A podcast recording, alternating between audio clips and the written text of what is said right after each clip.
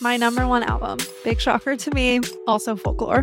Whoa. Are you ready to dive into all things Taylor Swift? Good for a Weekend is the ultimate podcast for any Swiftie. With new episodes dropping bi monthly, as well as bonus episodes to give you real time reactions to the latest rumors and news, it's your one stop shop for all things T Swift. We also love connecting with our fellow weekenders, so be sure to connect with us on Instagram, Twitter, and or Discord to share all your Taylor thoughts. Good for a Weekend is available wherever you get your podcasts. I know. Oh, gosh, just is that like it's a perfect album. This is the story of the one. As a maintenance engineer, he hears things differently. To the untrained ear, everything on his shop floor might sound fine, but he can hear gears grinding or a belt slipping. So he steps in to fix the problem at hand before it gets out of hand. And he knows Grainger's got the right product he needs to get the job done, which is music to his ears. Call, clickgrainger.com, or just stop by. Granger, for the ones who get it done. Hey, hi, how's it going? Welcome to the Spark Parade. I'm Adam Unz. So glad you could join me.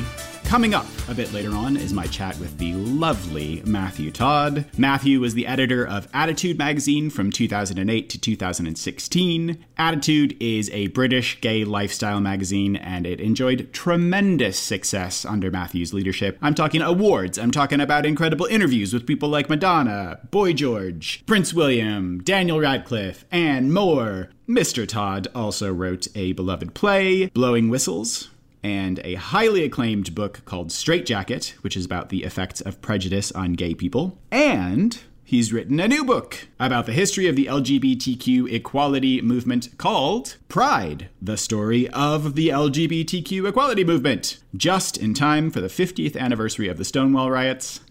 Timely, eh? Uh, Matthew and I had a chat about three artworks that have inspired him Madonna's iconic Blond Ambition Tour, which was in support of her Like a Prayer album and was the subject of the infamous documentary Truth or Dare, or if you're in the UK, it's called In Bed with Madonna.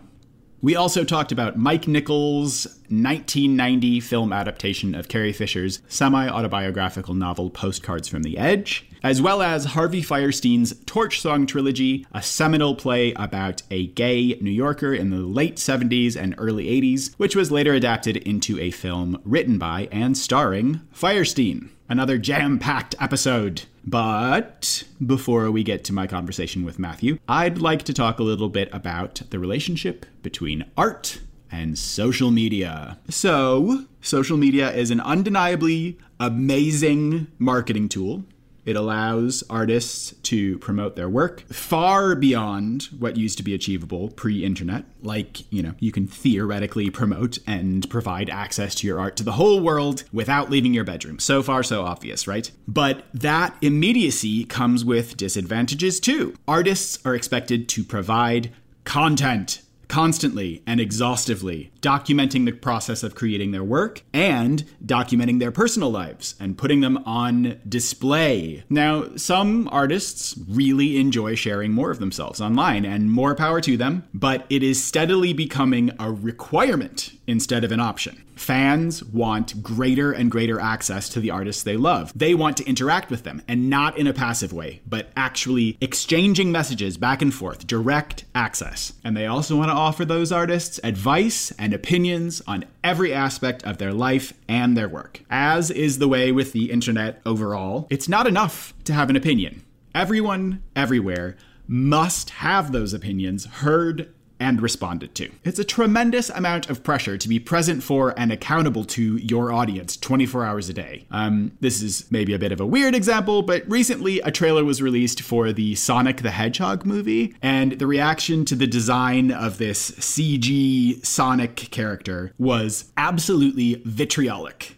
In this case, it was justified. Sonic looked for want of a better phrase, super creepy. And now the film has been pushed back to allow time for that character to be redesigned as a direct reaction to the trolling. Even in cases where the internet pitchfork mob is right, as is the case here, I don't think art should be created by global committee. The careers of artists will always be affected by reviews, but do we now need to count the opinion of literally everyone all the time? At the risk of sounding like a technophobe, I think it would be healthier if we didn't have this expectation of direct access to our favorite artists. Let them just create the work. You can enjoy it or don't, but don't expect to have your opinion counted. I guess the moral of the story for me is it's okay to just think things sometimes instead of saying them out loud and demanding a response. Eh, whatever. Grandpa is rambling again. Let's just move ahead to the interview. Does that sound good? Great! Let's do it. Here's my chat with Matthew Todd about Blond Ambition, Postcards from the Edge, and Torch Song Trilogy. So, I think a good Okay. place to start is where all good things start, which is with Madonna. Uh, the Blond Ambition tour. Um, Yeah. Did you get to see it live, or have you just seen like videos of, of you know clips of performances? No, I did get to see it live. It was the first concert I ever saw when I was 16 years old. Um, it was summer 1990, which is so weird because it doesn't, you know, in my life, it doesn't feel like that was a long time ago, but, you know, it was. It'll be 30 years soon. So um, it was a very, um, yeah, very, very intense year for me. It was the year I came out, the year I first went to a kind of a gay youth group. Uh, and it was a year I did my GCSEs, which are the big kind of exams in, in the UK that you take when you're, when you're 16. So it was a very, very intense year. And, and I was kind of, um, uh, I, I, I wasn't really interested in pop music, to be honest. I was more interested in musical theatre. I, I was uh, quite a, a cliched gay child Hmm. into the Phantom of the Opera and Les Miserables and all that kind of thing. And my best friend, uh, my, it's funny enough, actually, my best friend's father was one of Princess Diana's bodyguards. Hmm. And he had bought tickets to take, his father had bought tickets to take him and his son to, to see Madonna. And he had to work. And so they offered them to me. And I wasn't really bothered, to be honest. I, I didn't particularly want to go and, and I couldn't really afford it. And I kind of still I can't afford it and an excuse to, to not go. And then they, they just, um, they, they gave it to me and uh, yeah went along and it's, I mean go, going to going to any concert I think is quite intense and quite exciting but going to Wembley Stadium one of the biggest stadiums in the world and seeing this crazed Italian American person doing everything she was doing it was very very very intense Yeah. Were, were you into her music at all? I, I mean, No, I- all. just like Uh, funnily enough, it, one of the first records I did buy was True Blue, but I didn't. I, I am a, slightly strange person that I need to have everything explained to me really in really simple terms. I didn't really understand what mu- what music was in the sense that I didn't understand what records were. I didn't understand that you would go and buy singles, as it were, or even albums. So, you know, I had the music that I was listening to uh, kind of cringing. I mean, I love musical theatre, but it, I just felt like I feel like I led quite a sheltered life in, in lots of ways. Was musical theatre soundtracks and kind of I don't know if you have them in the states, but these albums now that's what I call music. Uh, There's a very big successful series here, and I listened to those, but I still didn't really understand who was singing them, where they came from, how it worked, what the charts were. I just didn't have any concept of that. So I didn't really have any concept of Madonna really, yeah. even though I liked this song True Blue and I used to sing along with it with the next door neighbour. So that uh that concert must have been quite a baptism of fire, like very theatrical production. So I guess you know that that fits in with the musical theater stuff that it was all about spectacle. Yeah, it was very theatrical, and I think yeah, that's it was probably a good thing in that respect that I, I- felt feel like I knew my way around musical theatre b- at that point. So it was good to see something that was you know like I mean, she has said, hasn't she, that it's, that it's it was meant to be a piece of performance art and theatre. But I think it's just the kind of power that she had over an audience. I really remember it really well. It's so funny. I remember these two couples, two you know male female couples who, who were to the side of us, and just they were chatting and they were really really excited. They probably were just in their mid twenties, but I'd not really been around people like that um, older than me, and I was just interested to hear what they were saying and their excitement. And then I, and I, I don't know if you know that tour, but it begins with the kind of kind of homage to Metropolis, the film Metropolis, and, and Express Yourself video, where all these kind of guys come out and they're all kind of oiled up, and she rises out of the stage and begins Express Yourself. And it's just such a kind of a moment of power to see a woman doing that was kind of something I hadn't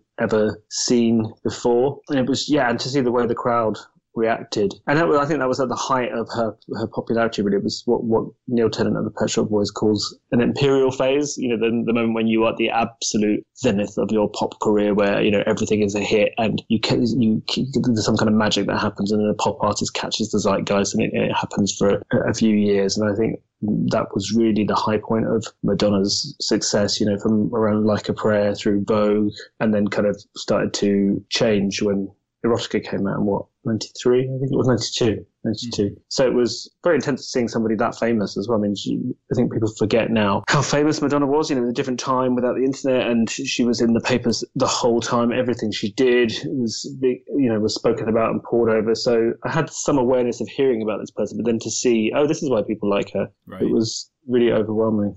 Yeah. And even without necessarily engaging very much with her music or the cult of Madonna at even even at the peak of her fame, seeing that show you get a really clear sense of how in control she was and that she was collaborating with the best of the best, finding people who would create something that was really memorable and that would, would last forever. I mean, it, it is really well documented as well because of um, Truth or Dare slash mm. In Bed with Madonna that uh, there are all of these really iconic moments that um, are, are really well preserved, but it was also part of, it wasn't the first time that anybody had done a stage show that was full of spectacle like that, but definitely part of a wave of these absolutely astronomically huge artists like Michael Jackson and Prince and people mm. like that mm. who were sell- selling out arenas and figuring out a way to create a performance that would make a very expensive ticket worth the price of admission for tens of thousands of people. So yeah, I can imagine that was a quite a, an overwhelming experience. Yeah, it was. It's interesting that I, re- I think I read somewhere recently that Madonna. I think maybe, maybe it was an audio that's taped thing of Michael Jackson. I don't know. Maybe I'm making that up in my head, but somewhere that Michael Jackson was saying that Madonna was jealous of him because he had these fans that I don't know if you remember. There'd be lots of videos of fans like absolutely hysterical and crying and collapsing and like being you know taken out on stretchers, hyperventilating, and that Madonna didn't get that, and she she really wanted that. And it's funny because I can understand from an ego point of view that you might want to, to be like that. But now I look back and think, oh God, that's not particularly emotionally healthy, is it, to, to, to want people to do that? And I'm interested now because I'm interested in, you know, I've written, I ended up interviewing Madonna and I've interviewed lots of celebrities and uh, write quite a lot about climate change now. And I, and I find that really interesting in terms of our culture and what our culture's values are. And celebrity is one of the biggest things in, you know, Western culture. Mm. And so even though I, I was part of it and, you know, loved Madonna, and still do love Madonna. There's something that I, it's a double edged sword to me. You know, it's also quite destructive in some ways and not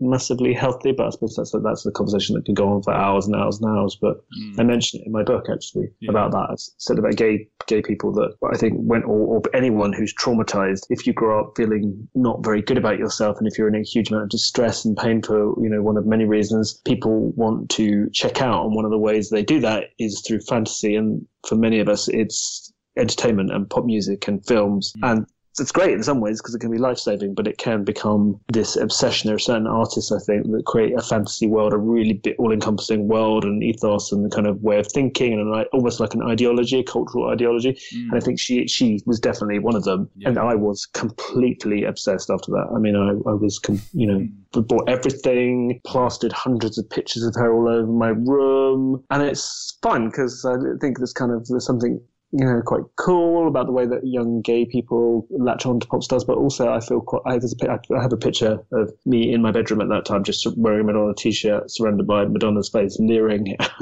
at 800 Madonna faces looking at me. And it's also something quite sad because I was in a lot of pain at that time. So yeah. I find all that. I find that dynamic really interesting as well. I, I also think the escapism can be really damaging, and at the same time, giving people an outlet when they are feeling so much pain or you know have, uh, especially for gay people who are having trouble dealing with being gay or, you know, have family members who won't accept them or whatever, that having this, this kind of outlet can be helpful as well. But at the same time, I think the progression from Madonna levels of fame through to social media, where now you can have that kind of connection that people have with Madonna, where it's like this, you know, person on stage who's kind of unattainable but also feel like they're your friend, you know, see every, every aspect of their life 24 hours a day. And yeah, it's like it, so much more to obsess about. Yeah, I guess it can, it's kind of like drinking in a way. You know, there's nothing wrong with drinking. Drinking is perfectly fine, but it can easily become a problem and you can mm. do it too much. And uh, I think that that is, I think that's true of people's relationship with,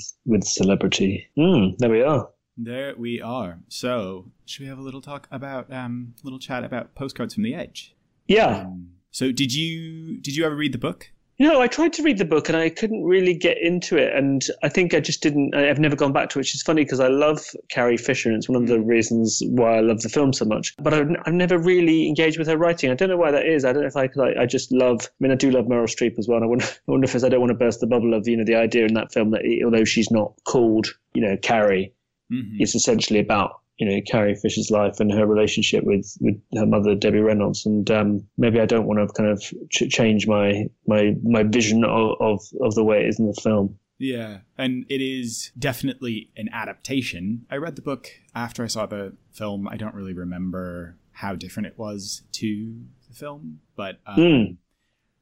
yeah, just I I, I think um, you know they're they're different media as well. So yeah, you're, you're getting a completely different experience from the film, and it's also you know the actors, Mike Nichols' direction, all of that stuff definitely makes it a different experience. But do you remember? Did you see it in the cinema, or did you see it? After? Yeah, I did. I remember I saw it in the cinema. I remember being aware of it, and it came out, and it came and went, and I missed it. And then I remember I, I was dating my first boyfriend, and so it would have been about seventeen, going on eighteen, and so it must have been 91, 92, 93. I remember it was on in a place called Epsom in South London. So we drove all the way to Epsom uh, to, a, to, a, small local theatre where they sometimes would show films if they didn't have a, a play or a show on. And we saw it there. And uh, I really re- vividly remember it. I remember walking into, into the place and sitting down and the experience of it. And I think, you know, essentially it's about addiction and what I would call codependence now, this kind of strange way of having slightly difficult relationships with people that are close to you but not being able to break break away from them and kind of being addicted to problematic relationships essentially. Mm-hmm. And although I didn't realize I had any problems at that point, and certainly didn't think I had any addiction problems. I mean, I, I don't drink anymore, uh, and I'm kind of consider myself a recovering alcoholic. I, I'd only just started drinking then, but I remember really relating. There's something really touched me, not just in the kind of comedy and the campiness and all the rest of it, but just this the, the, the way that character expresses herself and expresses some of the problems that she had. There's a line that where she says, "I just can't feel my life," mm. and that yeah, that really speaks to me. Yeah. Like uh, I think it just did it in a very you know subliminal kind of way at the time when I was 17 or 18. Yeah. I knew I was messed up even then. um, it's funny in uh, sort of refreshing my memory for for this. Uh, I came across Roger Ebert's review of the film, and he generally liked it, but said it was quite critical of the treatment of addiction, and sort of acted like there should have been some kind of moral um, or, or proselytizing about you know the the evils of addiction or a solution given to how addicts can, you know, um, fix their lives or, or something. And it just felt like he completely missed the mark. Um, this is mm. the, the second time in doing this podcast that I've come across a Robert, uh, Roger Ebert uh, review that I absolutely disagreed with. But I thought it handled addiction really well. And the, the idea to me is that there is no easy answer and people are individuals people deal with addiction in different ways and there isn't, you know, a one size fits all model that's going to be a cure all for, for everyone who has issues with addiction. And it talks about the peripheral issues around addiction as well, like codependency and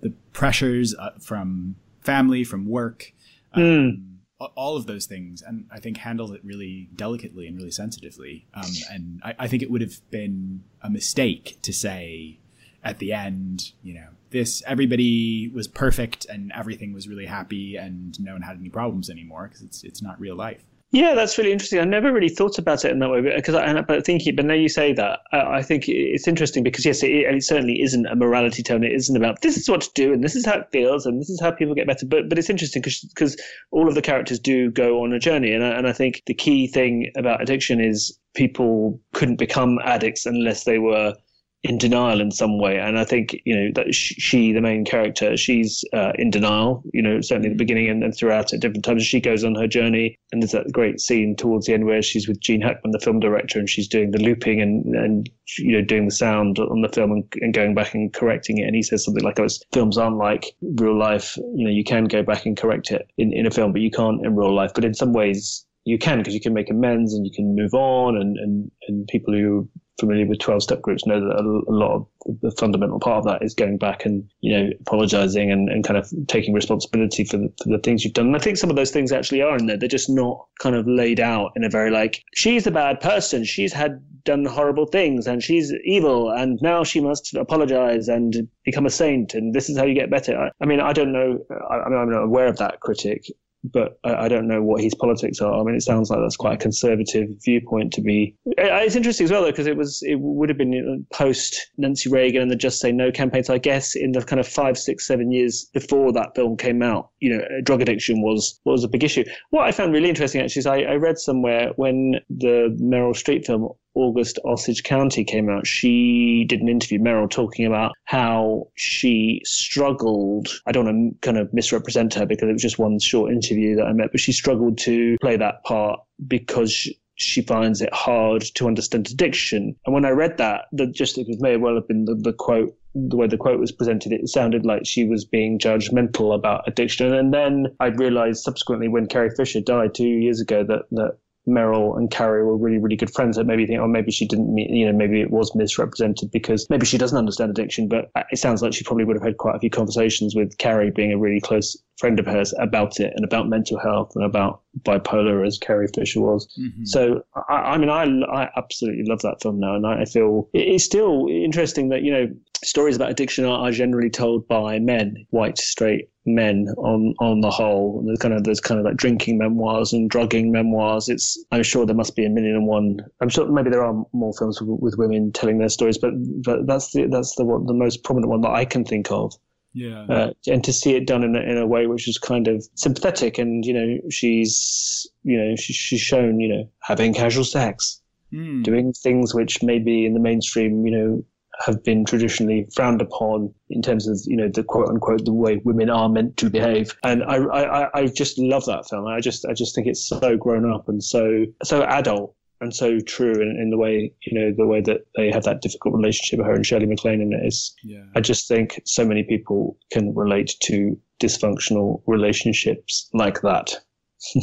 Right. And I think that the sympathy that the kindness that runs through it, I think, is a testament to Carrie Fisher as well. But that de- dealing with her own addiction, her own mental health issues, but also mental health issues and addiction writ large, um, with kindness and compassion and humor, and saying, you know, people have good and bad things in their lives. They can be fucked up for a million reasons and people who are addicts have joy in their lives too. And mm. they um you know it, it's all there's there's highs and lows in life and and showing things in a balanced way. And again showing it with with kindness. And um, i thought that that was just absolutely brilliant. And you don't you're not left at the end of the film thinking that meryl streep's character is never going to have a relapse. It's you know, this happy ending but it doesn't it doesn't put a full stop on things. It's like she's in process. She's she's dealing with her shit in the way that she can right now and taking things day by day. And I, I think that's a really lovely way to to end it as well. Yeah, and I, I love the way as well that the, the the fundamental kind of theme throughout the film is the, the, the difficulty, you know, the kind of you know parent child problematic relationship. And they had the big the big scene on the staircase where mm-hmm. Meryl kind of led, lets it all out. But but also, even though it's really clear that Shirley MacLaine's character uh, had done a lot of damaging things to her, and that Meryl's character did have a lot of resentment against her, there's actually still a lot of love between them, and I think it's quite rare to see such such a nuanced portrayal of that in in drama. Yeah, that's a, another excellent point. Just like showing human relationships in all of their complexities and showing, you know, people can let you down and also support you the next day and, you know, showing those moments where, you know, Meryl Streep has overdosed and how worried and upset Shirley MacLaine is and wanting to support her, but still being the mother that drives her crazy. Mm. Um, you know, I think there's a lot that everybody can relate to in, in that, yeah, uh, absolutely. that kind of relationship. Yeah, I'm just looking at the cast list as well. That was packed. Oh, yeah, it's great, isn't it? Absolutely packed with amazing. Annette Bening, Rob Dennis Quaid's in it? Yeah, Rob. Reiner. Oh my god, yeah, he's amazing. I, I really love that that that moment of romance. She's so dry. I mean, there's no one as Mm. dry as Carrie Fisher. And there's some line in it where she says something like, "Oh, I think we should go on a date just so that we can tell people when they ask where we met that he's the guy that pumped my stomach." Yeah, It's just it's just such a kind of amazing. I mean, I I'm not saying that all gay people have that sh- that kind of that kind of bleak sense of humor, but there certainly is a kind of you know a, a line that runs down you know a tra- you know traditional certain type of gay person's kind of sense of humor, which can be very dark and you know I guess making light of difficult things. But I really connected to that. I I, I really love Carrie's sense of humor. yeah. She was quite an amazing person. She was, yeah, she was incredible. She's just, there's, a, there's, an, there's lots of amazing speeches on, on YouTube where she were just introduction speeches to, to like where she's giving out awards, just that they just are absolutely amazing. There's one she she uh, is giving an award to George Lucas, Mm, yeah, yeah, and it's hysterical, very naughty, but um, Mhm. really really funny. yeah. But just Bless her. lots, lots of humor and lots of heart. Mm. Uh, yeah. So, Torch Song Trilogy. Mm. Did you see the play or the film or? Um, I saw the play much much later. I saw it in London actually, at the Menier Chocolate Factory, probably about 6 or Mhm. seven years ago. Yep.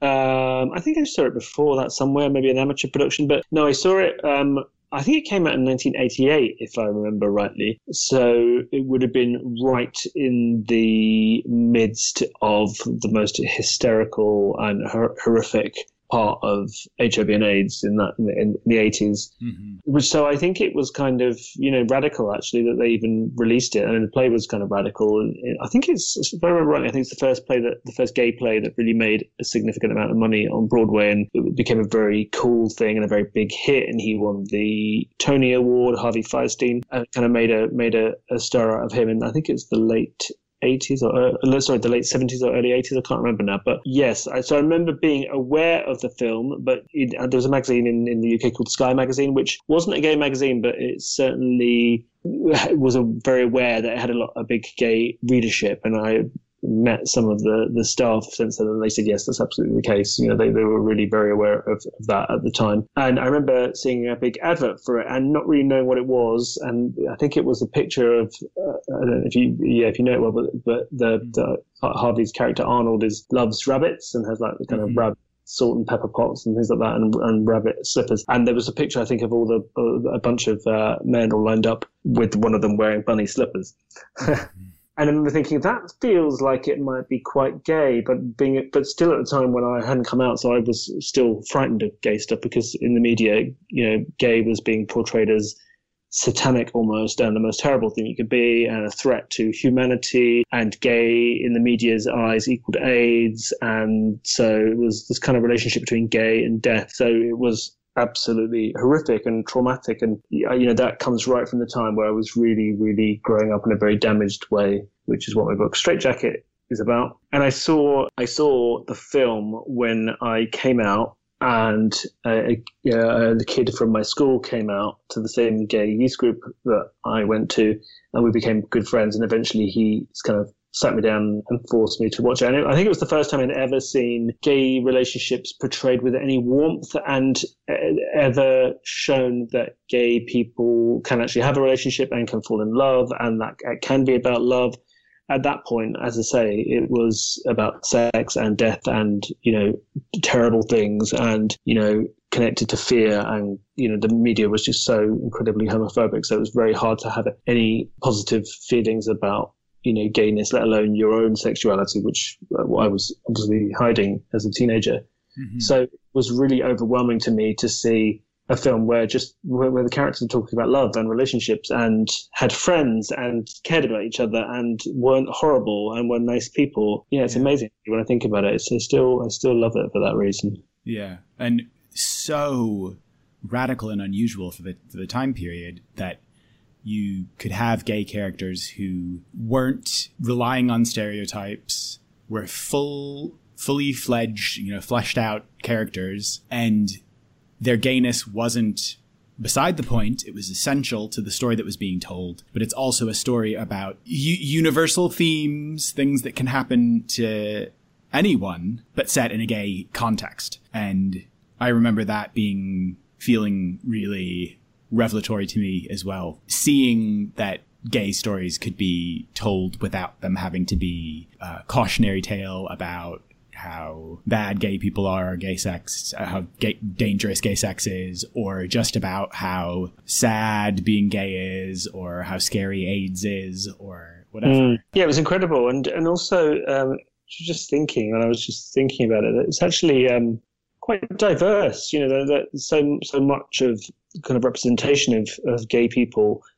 I mean, I think it's starting to change a little bit now, but has been, you know, uh, very white and very you know these kind of handsome kind of jock characters that maybe I don't know is a, fan- fantasy for for some people, but in Torch Song trilogy, in the film, you know, you, you, I mean, he Arnold is, you know, he's a very effeminate gay man, and you know, the, he's a drag performer, and the friends of his. There's the older guy who must be in his sixties or seventies, which is kind of unusual to see a, a, character, you know, with any warmth portrayed in that way uh, at, that, at that age. And also one of his closest friends in the film, not in it massively, but he's a he's a black gay man, and you know, it's quite quite kind of unusual actually, I think, and, and ahead of its time in, in so many ways. And it's funny that so many young people today haven't heard about it, don't don't know about it. I know it's it's on Broadway again at the moment, mm-hmm. isn't it? It's a new yeah. thing, yeah. So I guess that's a good thing that people there will be will be hearing about it. But I meet so many young people who've who've just never never heard about it because I guess during that time, you know, it would it would. I mean, mo-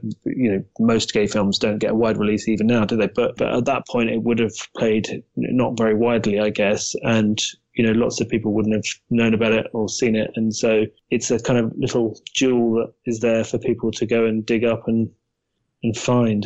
Yeah, I, I, have such lovely memories of, you know, at the time I wasn't out and feeling just kind of like curious and excited that this kind of story could be told and made me feel a bit more, uh, not necessarily optimistic about being gay, but, um, mm just I, I don't know. I, I, went through a lot of even though I came from a ridiculously supportive family, like you know my my mom worked for the first AIDS organization in Minnesota, so I, I grew up around a lot of gay people.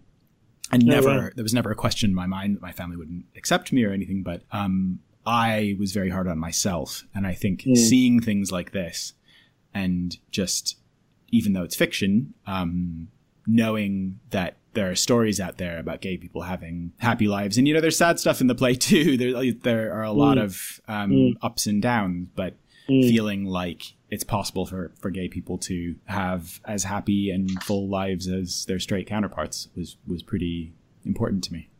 Mm, absolutely. Yeah. It's sad, isn't it? Just as sad that, I mean, I think even now, I think probably that's something that probably quite a lot of young people would still say. I noticed that when Love Simon came out, there were quite a lot of critics that were saying, oh, young people don't need this. They don't care. They just don't care. They're above it all. They've, you know, got clubs and Will and Grace and Grindr and they just don't care. And actually on Twitter, that isn't, I don't think that seemed to be the consensus from the young people that I was seeing in America actually when it came because it came out a month or so before in the states than it did here, and people were saying they were in tears and how much it meant to them. So so although things are better, there's there's still that kind of connection that that people have, especially young people, to seeing positive representations or even fair, just fair representations of LGBTQ people in on, on screen. Mm. Um, but I think back then for us, I mean, I'm writing about this actually in the book that's coming out next year, just about um, what about you know the history of the last 50 years since since Stonewall, and, uh, and there's a chapter on films and, and, TV, and it's incredible, you know, just to remember that the, the depictions were so so negative, and for a long time,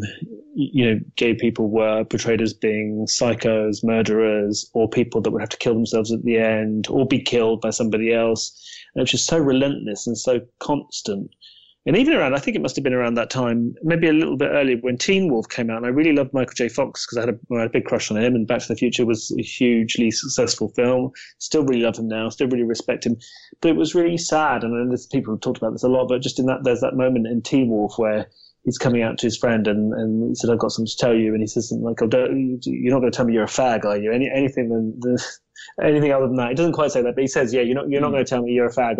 And, he, and Michael J. Fox's character says, "Oh no, God, I'm not a fag. I'm a werewolf." And and just this feeling of being kind of assaulted when you went to the cinema without you know with no warning that at that time and certainly in the 80s you just would be assaulted there'd be anti-gay references or jokes at, at any time so to see a film like Torch Song where the characters have dignity Mm-hmm. I mean, it's such a it's such a radical thing. Yeah, and it's, such, it's such a radical thing. Yeah, and none of them are a footnote. None of them are uh, the butt of a joke. It's it's real lives running the full emotional gamut, giving people a chance to see gay stories that represent real gay lives. Um, I also remember that from like John Hughes movies and from Bill and Ted yeah, I think the Breakfast Club.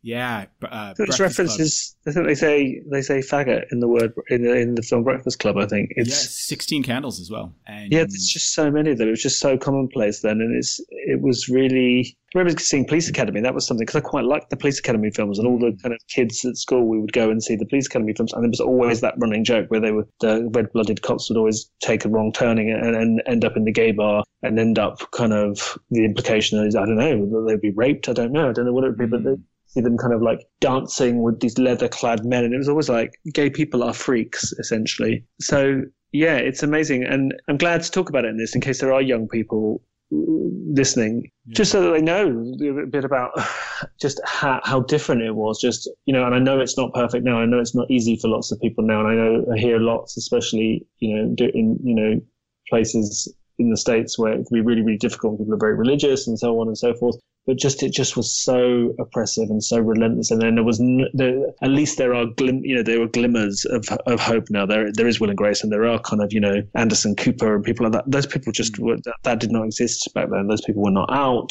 and that actually made it worse. I think knowing that there were some gay people out there that were in the closet, so you absorb this message of why are they, why are they in the closet because they to them it must feel like it's something bad and so they don't come out. It just was you just assaulted from every angle. And you know, people get a lot of praise now, don't they, for coming out. Someone comes out and goes on about how brave they are, but you think about Torch Song trilogy and Harvey Fierstein really, you know, was doing radical things when it wasn't easy. And actually, just I was just looking on um, on the internet. Ken Page, who's the you know, the, the uh, actor who's done lots of voice work. I think he's one of the one of the the uh, characters in The Nightmare Before Christmas. And I, I imagine that I, I, don't know, but I would have thought, you know, it wasn't necessarily the kind of safest job to take in a film mm-hmm. like trilogy, Torch trilogy back at the time. I know there were previous instances, a film Making Love, I think, with Harry Hamlin, who's a mm-hmm. heterosexual mm-hmm. actor. I know that he said that, you know, he was warned, don't take this film, it will affect your career, it will damage your career, and it, he feels that it did damage his career. So, you know, that that's how that's how awful it was then, that you, even to play a gay character could get you kind of shunned in Hollywood. Yeah. And as you said, there, there's still a long way to go in terms of gay people being universally accepted and safe and able to live their lives openly and happily without fear of anyone hurting them or taking their job away or taking their home away, all of those things. But the difference in media depictions of gay people uh, in films and books and uh, TV shows not only do you not see those really exaggerated police academy versions of, of gay life where it's you know something to be mocked or feared but those tiny daggers of having people casually throwing around the word faggot or saying how relieved that they are that their their friend isn't gay or whatever mm. none of that would be even remotely acceptable and I think that is a really amazing step forward. It's it's really lucky. That's one of the one of the things that I think is easier now is knowing that those things will be stopped and or that probably wouldn't happen in the first place, but if they did happen, there would be such enormous backlash and protests that people would have to inevitably apologize for it. You can't get away with it anymore, can Yeah, you? there's there's no tolerance for it. Mm. Um, well, uh, I think that was great. I think um, right. we've we've got we've got a, a good overview of quite a wide variety of topics. Um, where do people find you if they want to find out more about your work? Um, I'm on Twitter, Mr. Matthew Todd, and Instagram. Um, my book Straight Jacket is on. You can you can buy it in the states in some shops in the states, and you can get it online in the states too. So Well, thank you very much for talking to me. thank you. Nice talking to you. And um, Oh, I forgot Sweet. to say Math, Mr. Matthew Todd. Sorry, Ma- sorry, MatthewTodd.net. I've got a website. How ridiculous! Oh. I didn't remember it. Who am I? Yeah, Matthew Todd. MatthewTodd.net. Um, Yeah. Yes, everyone, check it out. Well, yes, take care of yourself. Um, very lovely speaking to you, and You too. speak to you sooner than uh, however long it's been uh, since the last time. Yeah, I hope so. All right, take care. All right, Uh, bye. What a love, right? That was a very pleasant chat. Please check out Matthew's new book, Pride The Story of the LGBTQ Equality Movement, as well as the rest of his work. Okay, recommendations. Here they come. It has been a great week for me when it comes to work created by and about women. I've been watching the second season of Fleabag. It's so fucking good. Phoebe Waller Bridge is an insanely good writer. She's so, so funny, and she really knows how to strike the perfect balance between humor and melancholy. And the actors in that show are so amazing. I mean, Phoebe Waller Bridge herself is an exceptional actor. Olivia Colman, who is really just the greatest. Her comic timing is perfect perfect, I say. Kristin Scott Thomas, tremendous. Fiona Shaw, the best. Ugh, it's so good. I feel angry after each episode knowing that this is the last series because I want more. Also, also I saw Booksmart. It's Olivia Wilde's directorial debut and it's fucking brilliant, so funny and sweet and kind of filthy, and it's such a joy to see a high school coming of age story slash high school sex comedy told from the perspective of two young women. The actors in this one are great too: Kaitlyn Dever, Beanie Feldstein, and oh my god, Billie Lourd is so fucking hilarious. Also, it does a great job of having a gay lead character without focusing all of its energy on her coming out narrative. This is something I've obviously been harping on about a lot lately, but it's just so refreshing to see the balance between her gayness being an essential part of her, but also being treated as no big deal and just another part of the story. So please go and see it. Uh, it didn't have the greatest opening weekend in terms of money, and so there are already a lot of and so there are already lots of bullshit think pieces floating around about what this means for the bankability of movies by and about women. It's making me want to puke, and if you don't want me to puke, then you should go and see this movie, make it a success, and then people will stop saying sexist bullshit forever. Right? Great. Okay. Let's wrap this up, kids. Uh, even after my tirade about the grossness of social media, please follow me on social media at Spark Parade. and please rate and review the show because it helps me out a lot. Other than that, just keep being your beautiful self. Have the best week of your life. Until next time, bye. Save big money when you start your next project today at Menards. Convert your current recess lighting with energy saving LED downlights from Feit Electric. They're bright and install easily in just minutes. They also go from regular lighting to nightlight mode with just a simple flip of a switch. Save big on all Fight lighting products now at Menards. Shop our lighting options today in store and on menards.com. Save big